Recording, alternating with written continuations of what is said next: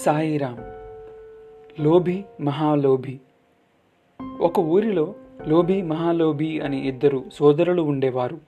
వారిద్దరూ కడుపు నిండా బోన్ చేసేవారు కాదు. తాత్కాలికమైన అభిష్టాలను నెరవేర్చుకోవటానికి మాత్రమే దైవ ప్రార్థనలు చేసేవారు. దైవానికి నైవేద్యం పెట్టాలనుకున్నప్పుడు ఒక కండచక్ర ముక్కను పరమాత్మనికి కేవలం చూపించి నోట్లో వేసుకునేవారు. కారణం ఏమిటంటే భగవంతుని విగ్రహం ముందు ఒక నిమిషం సేపు ఉంచిన ఆ చక్కెరను ఏ చీమలైనా తింటాయో అని లోభత్వమే. ఒక్క ప్రాణికి కూడా ఉపకారం చేయని లోబులు వీరిద్దరు. ఒకనాడు పొరుగు గ్రామంలో వారి దగ్గర బంధువు చని చనిపోతే ఆ కుటుంబ సభ్యులను విచారించటానికి పెద్దవాడైన మహాలోబి బయలుదేరాడు. బస్సులో కానీ బండిలో కానీ వెళ్తే డబ్బు ఖర్చు అవుతుందని నడిచిపోవటానికి సిద్ధమయ్యాడు.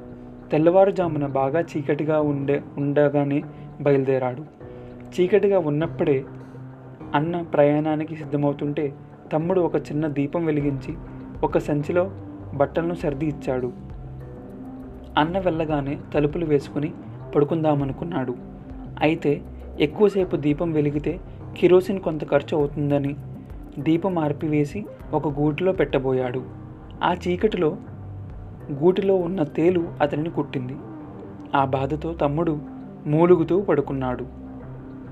ఇక అన్నగారైన మహాలోబి మూడు మైళ్ళు నడిచేటప్పటికి ఏదో గుర్తుకు వచ్చి ఇంటికి వెనక్కు వచ్చాడు.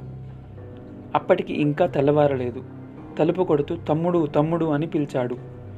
తమ్ముడు బాధతో మూలుగుతూ లేచి తలుపు తీసి ఎందుకన్నగారు తిరిగి వచ్చారు? అని అడిగాడు.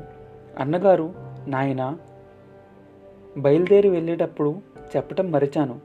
వెలిగించిన దీపం ఆర్పావో లేదో కిరోసిన్ ఖర్చు అవుతుంది ఆర్పమని చెప్పడానికి వచ్చాను అన్నాడు. తేలు కుట్టిన బాధతో లోబి ఆయన తమ్ముడు ఎంత దూరం వెళ్ళి తిరిగి వచ్చారు? అని అడిగాడు. మూడు మైళ్ళు తిరిగి వచ్చాను అన్నాడు మహాలోబి.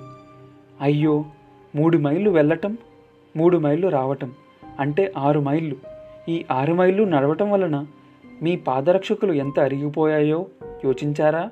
అన్నాడు తమ్ముడు. వెంటనే మహాలోబి ఒరే తమ్ముడు నాకంత తెలివి లేదనుకున్నావా? ఈ ఆరు మైళ్ళు నేను చెప్పులు చంకలో పెట్టుకుని నడిచాను అన్నాడు.